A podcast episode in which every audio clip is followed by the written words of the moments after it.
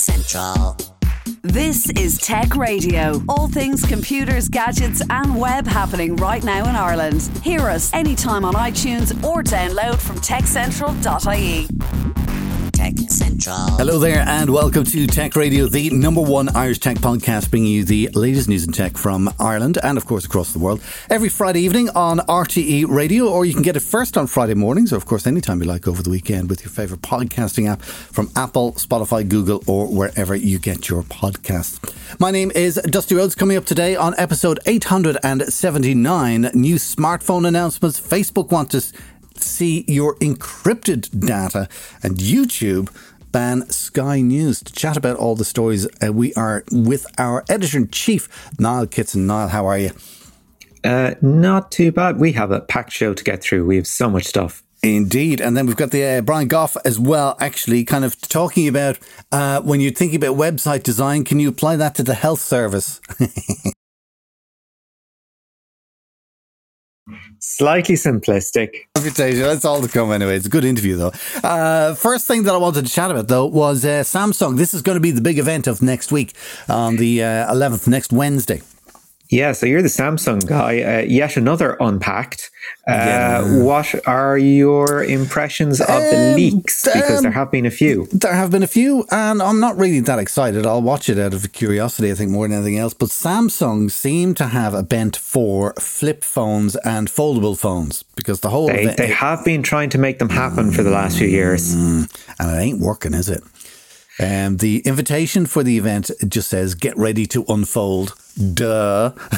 Okay, there's enough. not even there's not even a guessing game in that, is there? Mm, no, So the uh, the word is that they are going to reveal their latest version of the uh, Flip and the Fold, which will both be in their third iteration. So Flip three, uh, the Fold three. I'm not excited because I don't see what problem a folding phone is possibly going to solve for me.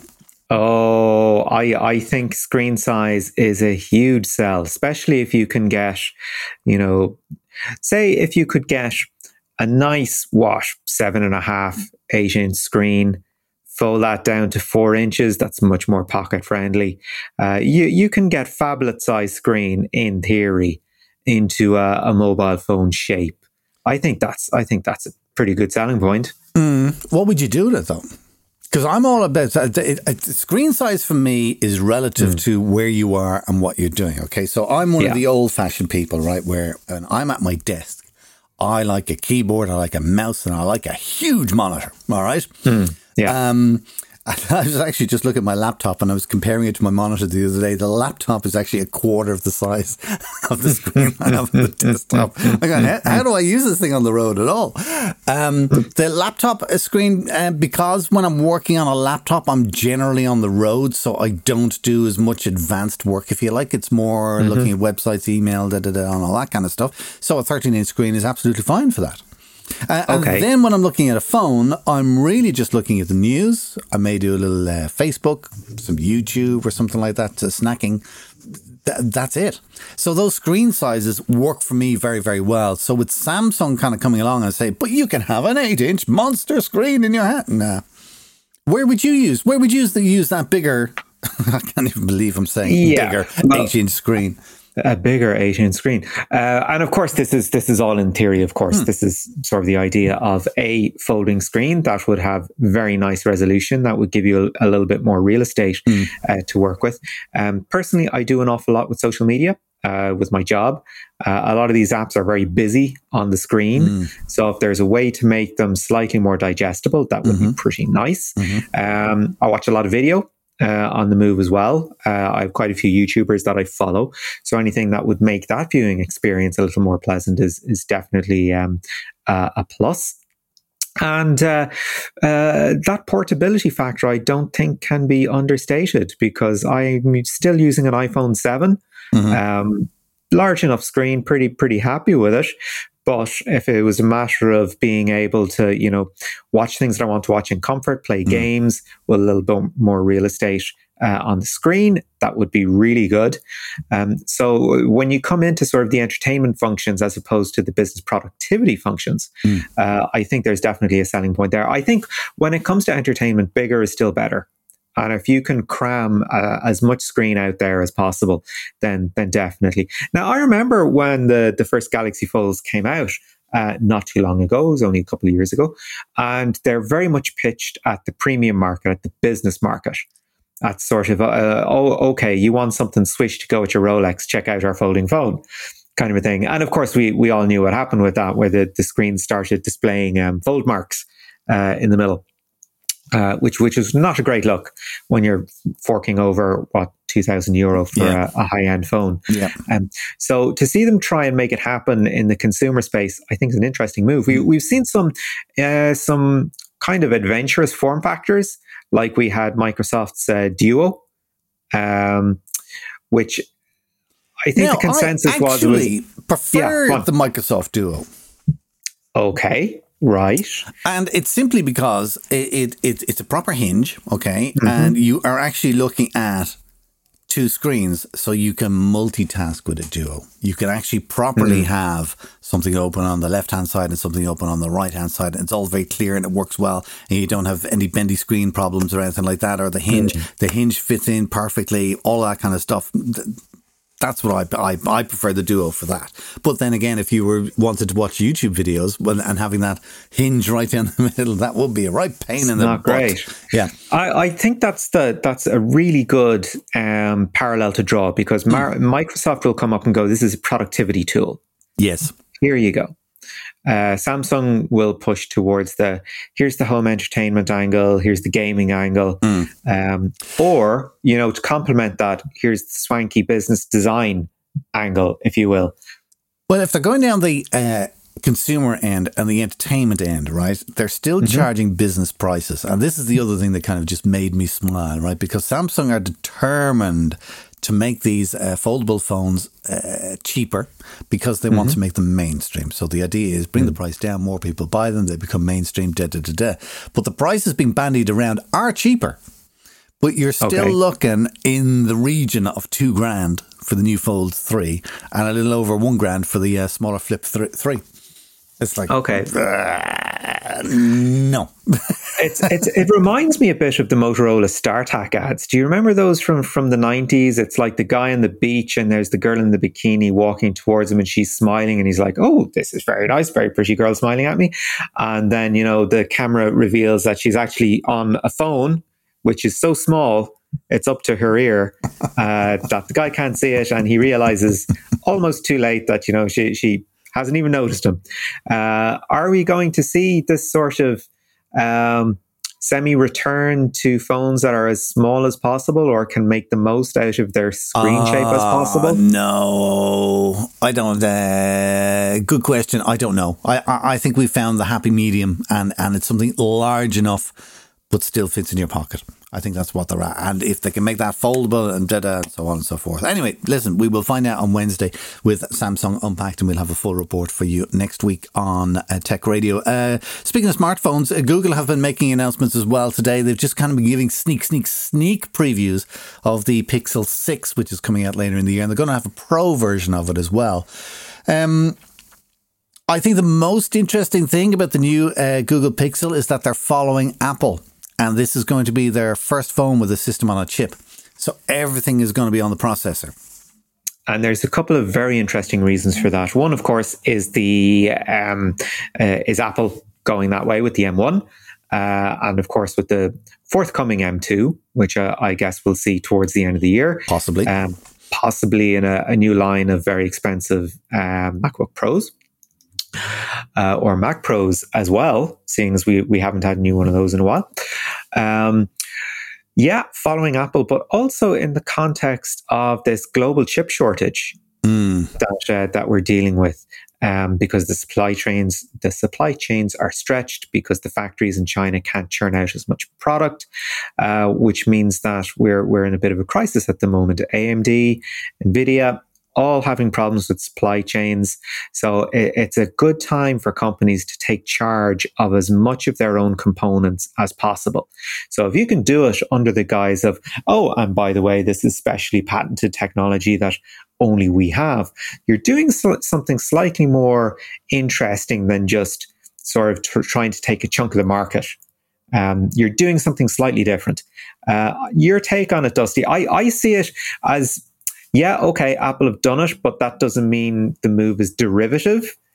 Um, so, what's your take on it? I come from an era of if you want to upgrade your computer, you can off you go. All right. So, if you want to put in a hmm. new uh, graphics card or sound card or, da, da, or whatever, and with all these system on chips, you can do that via dongles and USB or Thunderport or, or Thunderbolt, I should say, or whatever. All right. Um, I like the fact that you can upgrade your machine. So I really like that. But I hmm. also really like the sheer efficiency of system on a chip. Because what happens is is that the hardware is just built perfectly. Do you know what I mean? Mm. It's all yeah. meant to work together. And the way Apple are doing it so that the hardware works absolutely perfectly in sync with their software, it's brilliant. But it does mm. mean that you are stuck with that and there is nothing you can do with it. Um, and like one of the annoying things, I was on to, uh, oh, up on uh, South King Street, uh, CompuB. And I just uh, sent them in. I said, look, I need a Mac Mini. I need it quick, uh, but it needs to have 16 gigs of uh, RAM in it. And they're like, uh, it's going to take two or three weeks. They have got eight gig RAM uh, machines walking out the door, no problem, because that's what's selling. Mm. All right. But the 16 gigs is kind of like a special order and it takes a couple of extra weeks. Like, ah. um, and it's that. That's what's annoying. Do you know what I mean? If if mm. I had a computer that was upgradable, I would walk in and I would say, okay, give me that, give me another eight gigs of RAM or 32 gigs of RAM or whatever, and I'd walk off and, and, and I'm able to do it. So I don't know. It's kind of it's it's six of one, half a dozen of another. I think maybe I prefer the system on a chip. And I think maybe I prefer everything just working seamlessly together. Okay. Um, and the, actually, do you know what? I'll tell you, there's, there is one major problem with this, all right? mm-hmm. And here's, okay, you buy a, I was uh, not a smartphone. I was going to say like a desktop phone, if anybody ever uses them mm. anymore. Uh, you buy an amplifier for your stereo. You buy a television set or whatever to hang on the wall. All right. Hmm. You would never in a million years think of upgrading any of those things. Okay? No. What happens no. is, is you buy it, it does the job, and that's it. Okay. The other thing that they all have in common is that you don't upgrade whatever software they're running on. All right. Mm. And what happens with the system on a chip is that Apple are going to upgrade their operating system, which means that everybody has to upgrade their software and da da da. da. And within like maybe five years, it doesn't take that long. All right. You then have a piece of hardware that is just, it's not that it's not functional, it's just the software has, has, has jumped on and won't work with your hardware anymore. Yeah, and that, that is the thing I was thinking of when it when it comes to SoC is um, yep, that's fine potentially uh, you should be able to hang on to your device a bit longer hmm. because mm. it doesn't have those interoperability uh, problems. But from a repairability perspective, uh, and we have been talking about the right to repair. How does that um, how does that become a thing? Does that mean that if something goes wrong with your Pixel, that you have to send it back to Google instead of being able to walk into a third party store? I think you should be able to walk into a third party store, and uh, it, that's what happens with TVs and stuff like that. You can walk into a repair store, or even Washing machine, classic example. All right, mm. if you buy a Zanussi and the thing is gone, uh, the whatever guy comes around to the house will go, ah, yeah, motherboard's fried on that and needs to be replaced. I'll be back yeah. in, in, in whatever six days or whatever, and he goes off and he gets the motherboard and he just replaces the entire thing. You can do that with uh, SoC systems. Do you know what I mean? By just replacing the motherboard. Or mm. if it just needs a fan that needs to be replaced, or if it's the hard drive that needs to be replaced, whatever happens to be, like you know. So, anyway, um, the other thing I was going to say about the uh, uh, the Pixel Six. I think the big thing with the Pixel 6, though, is that they are going system on a chip. That's a huge move. Uh, the Pixel mm. 6 is known for being a really, really, really good camera phone. And they are continuing to grow that. Uh, there'll be bigger, better cameras on it. And there's options with ultra wide and telephoto lens and all that kind of stuff. Uh, the official details will be announced later on in the year. Uh, the other, lots of from Google this week, actually. The other thing with Google at the opposite end of the scale is that they're killing mm. Android. Well, uh, well, that's well, not well. quite that dramatic, but it is something that we've talked about over the last few weeks mm. about, you know, Microsoft and Apple and drawing a line under software mm. that that just doesn't work uh, terribly uh, well anymore, or that they don't want to devote time to supporting. Uh, because we all know what happened with Windows XP. I mean, it, it, it basically went, what, 15 years longer than it had a tremendously long life cycle. Um, it, it, worked almost too good. Hmm. Um, so we're now in a stage where we are starting to see older versions of software just having a line drawn under them. So the next version of Android, well, the next version, if you own uh, an Android phone running 2.3.7, uh, which is Gingerbread, you are out of luck from the 27th of September. That is when uh, support for that version of Android ends. Do you wish to guess what percentage of Android users this actually affects? Oh, God, I should imagine. Now, gingerbread, Gingerbread has gone back like 10 years now. Yes, it is. It is about 10 years old. Yeah. Even, even for me, that's a long time. Five years, you know, kind of all grumble. Ten years is like, yeah, yeah, that's that's ancient. Um, I don't know, 1%.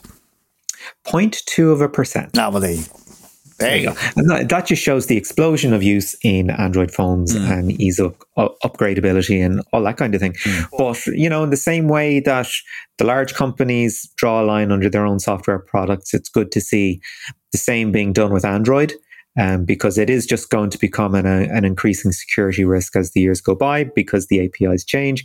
Uh, one of the things that will happen if you if you happen to own a Gingerbread phone from this from September 27th is you will have trouble logging into the native apps.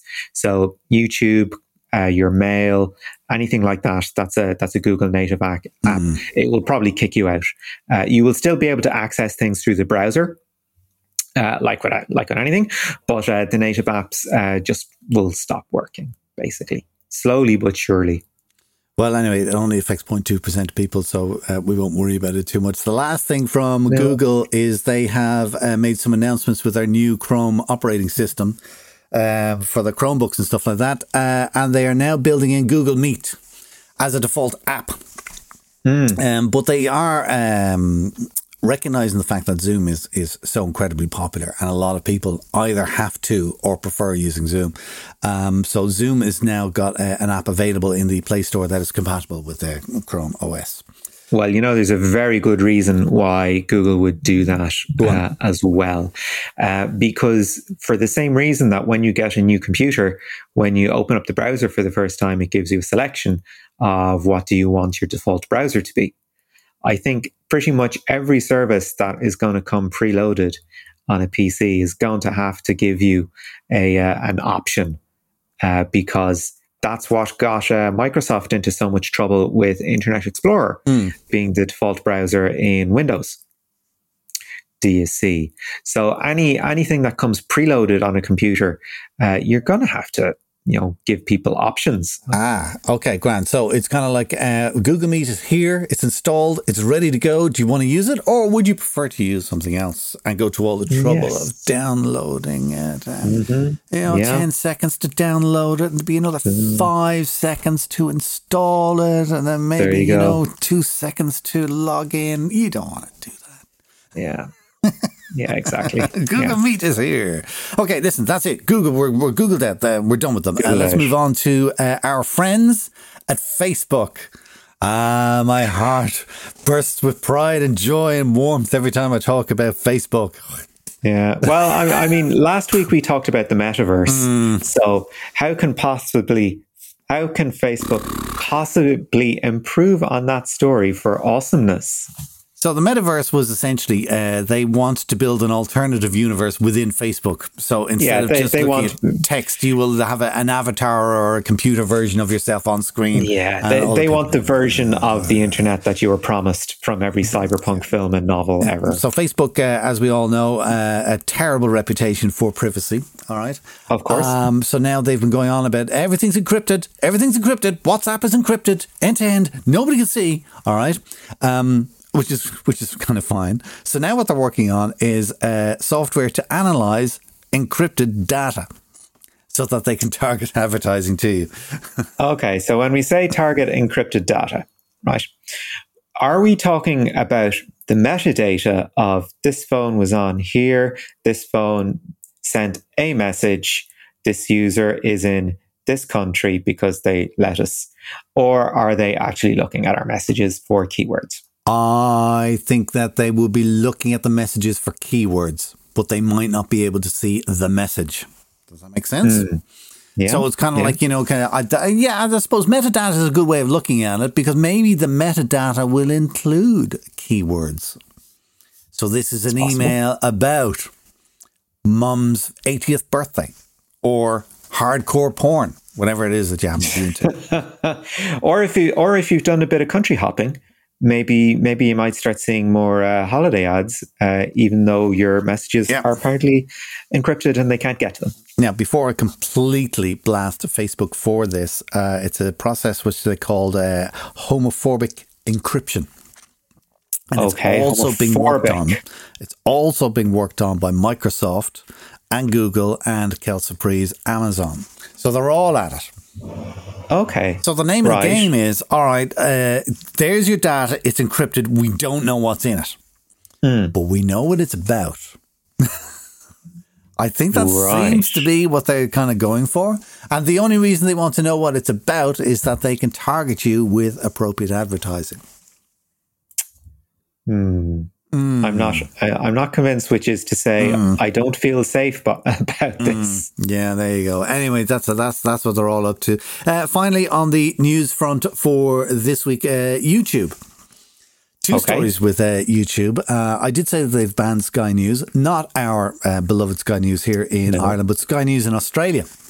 Now, it's very important to mention that the experience of Sky News in Australia is not The same as the UK. Sky yeah. News. yeah, yeah, yeah, yeah. it's. Mm-hmm. not not in presentation, not in style, not in you know intention. Even though they're they're both owned by uh, Rupert Murdoch, Murdoch, yeah. uh, they're all News Corp's uh, companies and Mm-hmm. channels. Um, the Sky News that is in Australia is much more akin to Fox News in America, which is also owned by News International. Mm. So uh, basically, uh, Australia is kind of an interesting. My sister in law is in Australia.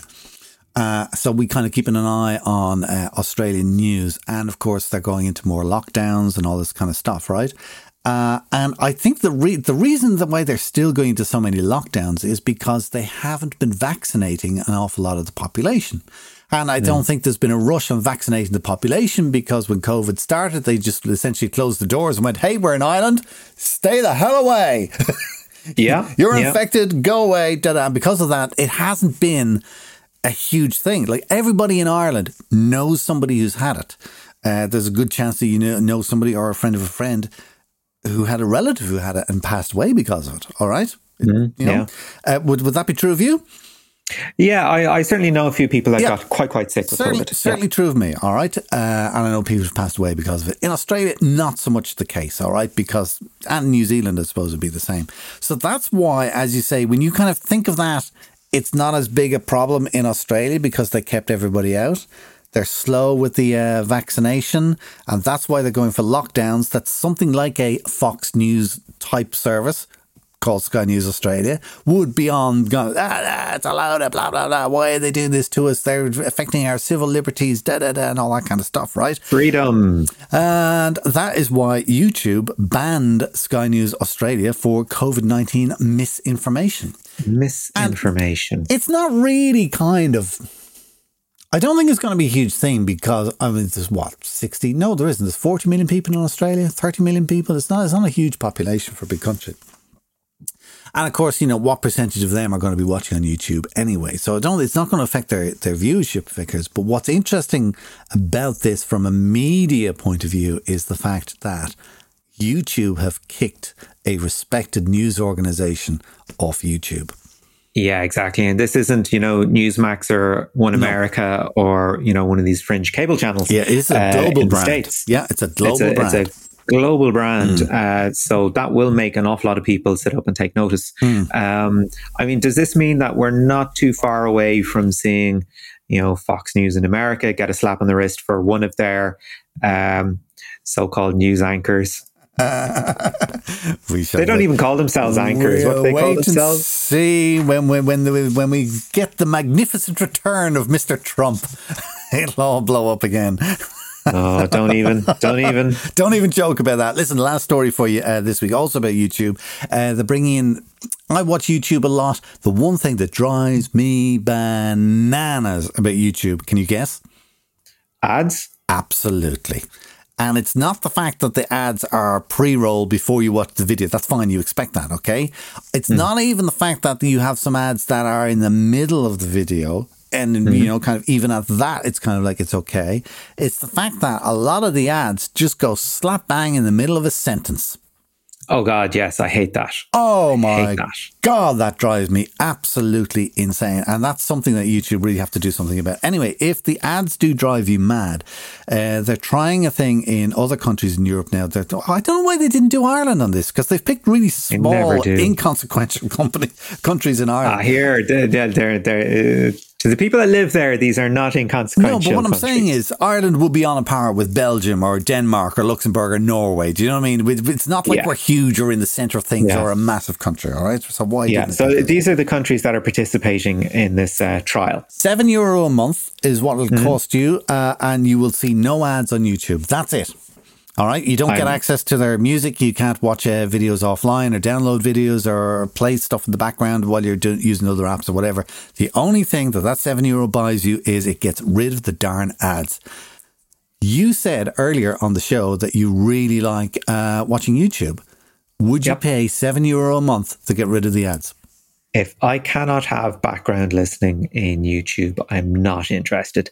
If I don't have the ability to download uh, videos on a premium service, mm. I'm not interested because mm. that is that is the most annoying thing about YouTube. I will have you know um, a vidcast playing a video playing on YouTube, and I get on the bus or whatever. I just I don't or I want to save battery or whatever. I I don't need to watch the person talk to camera, um, so I switch the app off and uh, or rather I return to the home screen because maybe I want to check my mail or something like that, uh, and the video stops it's so annoying. It is mm-hmm. so so annoying. Well, it's designed uh, to make you buy a subscription, isn't it?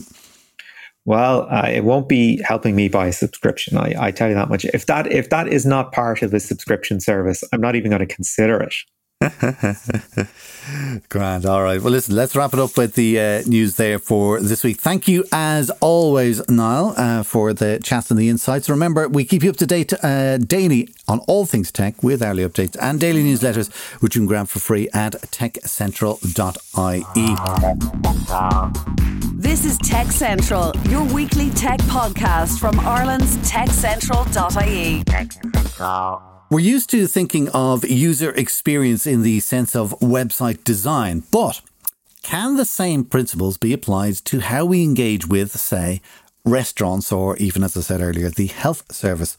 Brian Gough is a lecturer in service and interaction design at NCAD, and he told Niall Kitson why companies should consider why what happens behind the scenes with staff is as important as how they deal with customers.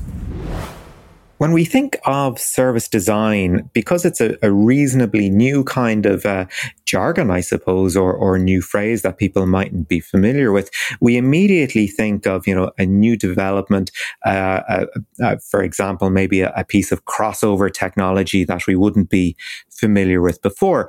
But that's not necessarily the case. I mean, it hasn't been called such, but service design has been with us for quite a while. Yeah, it has. And I think we can make allusions to all sorts of services that appeared and emerged in um, post war Europe or indeed America. Um, but more recently, of course, we're starting to see as we move away from product um, and, and, sort of hard deliverable goods and tangibly designed goods and more to sort of software, as it were, that the service becomes all important because it's the main differentiator you have against your competition who ultimately are buying the same product or having it made in the same warehouse. I think a really interesting example of it uh, that you know it, it, has been with us for so long is the example of McDonald's, which pretty much mm revolutionized the the food service industry just by looking at sort of the what happens behind the curtain, if you will. Yeah, and I guess if anyone has seen that film, The Founder, then they'll have a clear idea about um, what was what was happening there. Uh, originally set up by two brothers, and I can't remember were their names McDonald's, um, and they applied a very sort of rigorous process backstage, as we would say, um, so behind the scenes, where um, they were using sort of just in time um, management processes to, uh, yeah, speed up and improve the experience for users uh, those who are obviously consuming the product.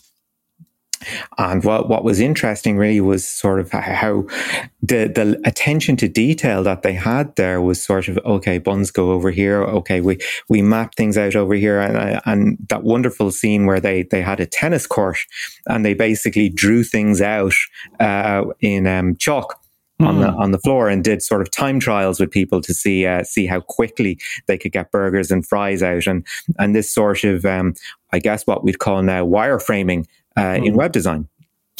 Yeah, I mean it's it's kind of I, I'm I'm I'm not entirely clear on whether McDonald's was alone in pursuing this kind of um, slant. I guess you know it, it might have been something that was being experimented with by other businesses, but certainly McDonald's is still with us today, um, and recognizably is the first of the fast food restaurants to have pursued this um, kind of route.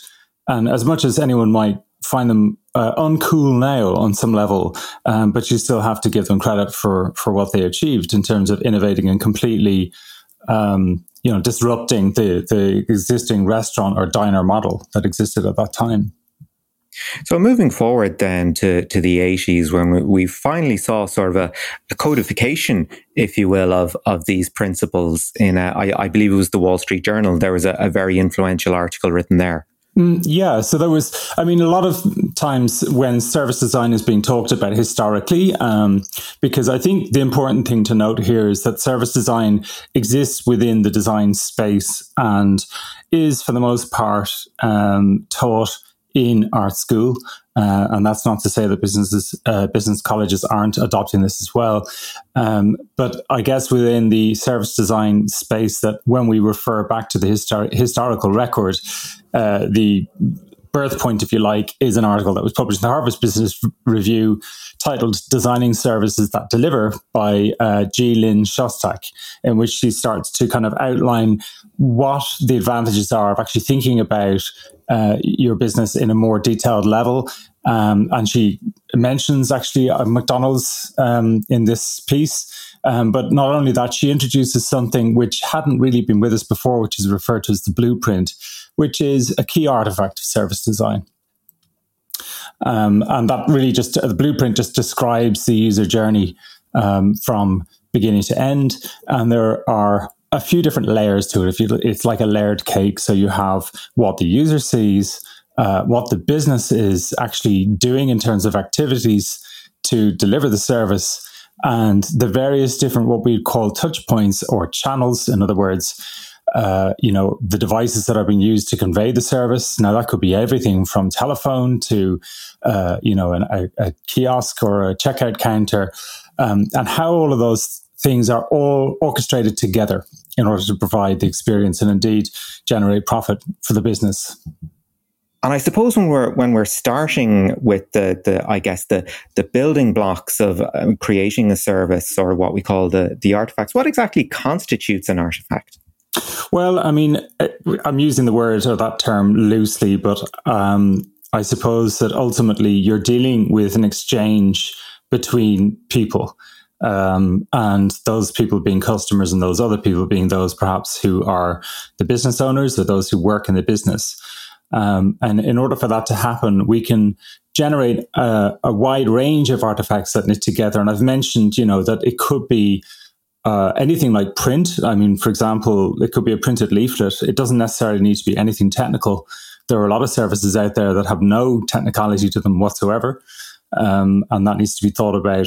So maybe perhaps the, the, the, easiest way to explain it in some ways is I'm going to borrow from um, somebody else here who I'll, I'll, credit later as soon as I remember his name, it'll come back to me shortly, is that service design is channel agnostic. In other words, it really doesn't matter what kind of artifact or what way you're you're using. There's no prescribed um, anything to use as long as you're conveying that service um, in the best way possible for the user and obviously the most beneficial way for the business, if that makes sense.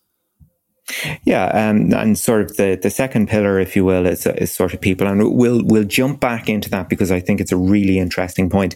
Um, and the third pillar that people talk about is processes, uh, and I suppose this this will refer back to the the people element. But when we talk about the processes involved, of course, there's the the internal and the external uh, as well. You know, from mm. being able to say, you know, hello, have a nice day, kind of a thing to the to the customer, to maybe having so, uh, a fairly robust, we'll say, HR policy uh, in place in the background. Right, exactly. And I mean, I think the thing that we're saying to our students a lot of the time is that we're not expecting them to become um, crafts people. Uh, in other words, you know, if there's something to be done that needs to be done by someone who is specializing in UX or in graphic design or indeed a copywriter, that they just get really good at identifying that that's the opportunity um, and indeed, they are able to assemble a really robust brief and then can direct out that process. So that particular touch point or that interaction that people have with the business is uh, well considered and is a good experience. Uh, which I guess reflects nicely back on this this element of people, where you're dealing with services that, on the one end, might require a fairly low skill level that can be taught quite easily. Uh, again, to look at the, the McDonald's model, scaling all the way up to specialist um, services like the health service, for example. Yeah, and and obviously there are a lot of opportunities anywhere where there is um, a sort of process led uh, service. We collaborate every year with, and quite actually continuously, not just every year, with the Mater Hospital, and we have a really good relationship with them, and they are really uh, progressive in terms of identifying uh, areas where design can help. Um, in, in the services they deliver. Now, that includes the medical device masters, it includes the interaction design masters, and it includes the service design masters. So we're not we're not unique in that way. But to give you an example, we have one student who is doing their final uh, major project for the for the year and is collaborating with the Mater Hospital. So, uh, when we're looking at how um, systems evolve uh, and the level of feedback that comes uh, comes back for, for tweaking and improving thereon. Uh, I suppose it's really important to differentiate once again between the two sort of project management styles that we have. Sort of the the waterfall where it's it's kind of it's a big project and it's done, and uh, the, that agile methodology where you know it's a constant conversation. So to which extent does service design rely on a constant con- uh, conversation? At the heart of most design disciplines that I've had experience with, I would say communications at the heart of them all. Um, if you consider the fact that in the context of, uh, I'm going to talk about interaction design or UX design, if we develop an artifact for a, an engineer to uh, code, um, who owns the, who is actually in charge of the final artifact is not the designer. Generally, it's the engineer, which is part of the reason why UX has such a strong um, place at the table in, product companies. Um, so, you know, again, I think it's really about being good, a good communicator, and also being uh, in the context of service design, being having a good, curious research mind, um, and being able to kind of really trying to get as close as you can to what users are doing and how they're behaving in order to find solutions and answers that you can um, and think you can manifest as, as hard facts. I think that behavioral element is is so important because one imagines, you know, when you're sitting down, you're mapping out your customer journey, that it's it it could be a reasonably theoretical thing. However, uh, in order to get that raw data, if you will, you you really have to sit down and get into the nitty gritty of how are people actually using things. You know, for that you know visit to the to the hospital or the dentist or or the the the uh, restaurant you know how quickly were you met what was the person like how quickly was your service uh, i guess all these things feed into uh, again that constant um, will to improve yeah, and it's iterative. And you mentioned um, agile and you've mentioned waterfall. Agile is obviously everything that people aspire to now, or most businesses uh, aspire to. But I don't think that anyone has necessarily arrived at the perfect solution um, because a lot of this is so contextual. But I do think that in the context of, say, service designers working in house or researchers working in house, um, that they are going to be involved in tight feedback loops with either you know the product team or product owners, product managers. Um, and so that involves a le- level of rigor and discipline as well. So it's yes, they're going out into the field. Yes, they're observing people or engaging with the users, but they also have to get good at documenting documenting what it is they've actually um, heard and producing it then in a meaningful way that is explicitly clear for whoever receives it. Um, and that's one thing. Again, it's it's like making sure that there isn't any ambiguity at that point of transfer, uh, whether it be to a designer or to an engineer. So you've made mention of some of the things that are going on in NCAD at the moment. Uh, some of the things one one would imagine in product design, which is which is uh, almost a given for an, uh, an, institution like that, but but also bringing service design into the into the university, uh, into the college as well. So how how is that approach working out at the moment? Well, I, I think it's important to mention actually that I, I myself am very recent to NCAD. In fact, I come from industry and I've worked in design for over 20 years, more recently in the UX space. And I've worked on certain projects that have service design leanings, etc. as well. Um, and I think that that about says it.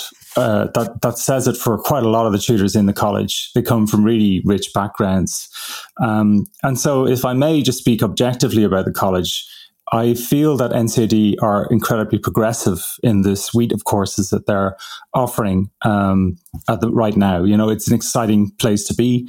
Um, the product design department is, is a really exciting place to be and to work and to teach in. And I'm learning an awful lot from, from being there.